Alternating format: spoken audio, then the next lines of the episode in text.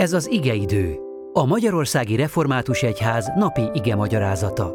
A mai bibliai ige szakaszról Pocsai Miklóst, az Albert falva Kelenvölgyi Református Gyülekezet lelkipásztorát hallják. Szeretettel köszöntöm a testvéreket, hallgassuk meg Isten igéjét, ahogy a laposlak cselekedetéről könyv tizedik részéből szól.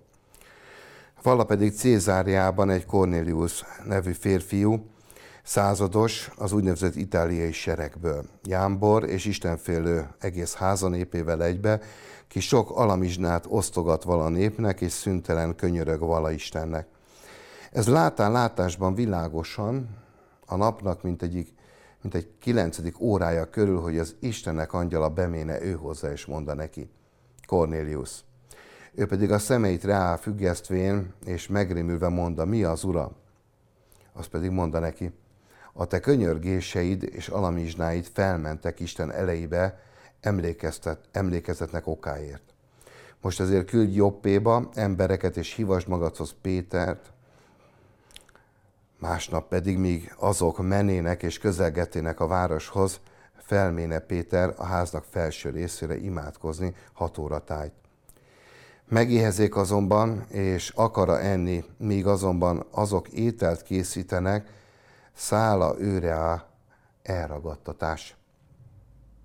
És láttál, hogy az ég megnyílt, és leszáll a ő hozzá valami edény, mint egy nagy lepedő, négy sarkánál fogva felkötve, és leeresztve a földre, melyben valának mindenféle földi négylábú állatok, vadak, csúszómászállatok és égi madarak.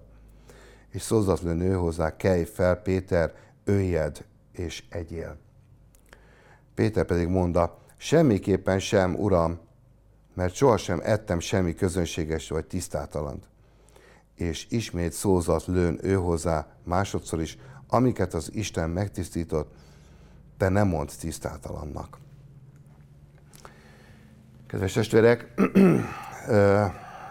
ha egy rövid gondolatban össze kéne foglalni azt, hogy miről szól ez az ige, hát így mondanám most, hogy Isten szervez. Isten találkozót szervez a,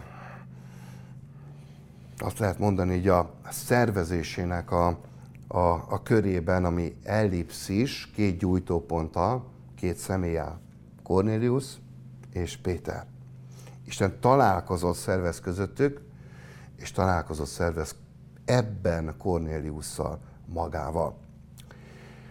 Cornelius egy istenhívő római százados, egy katona, aki nagyon hasonlít valahol lelkületében, gondolkodásmódjába, keveset tudunk meg róla, a kapernaumi századoshoz, még az evangéliumi történetekből.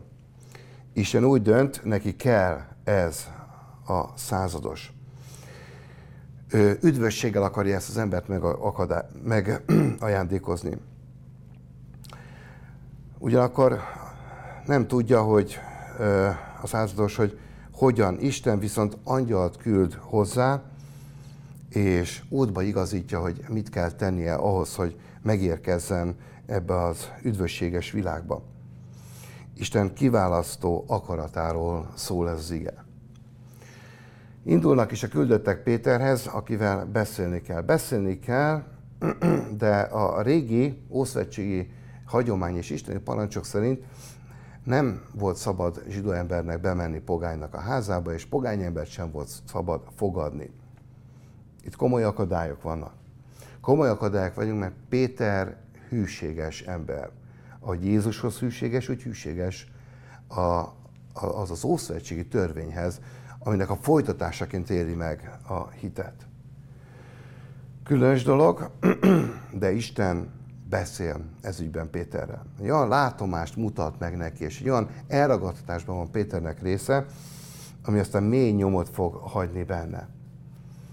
Azt láthatjuk, hogy leszáll ebben az elragadtatásban, ebben a látomásban egy különböző fajta állatokkal szeri edény, és Péternek ebből kell ennie. Ez abszolút tiltott volt a zsidók számára. Olyan állatok vannak ott, amelyeket nem volt szabad megenni de szükség volt arra, hogy Péternek a gondolatait felülírja Jézus.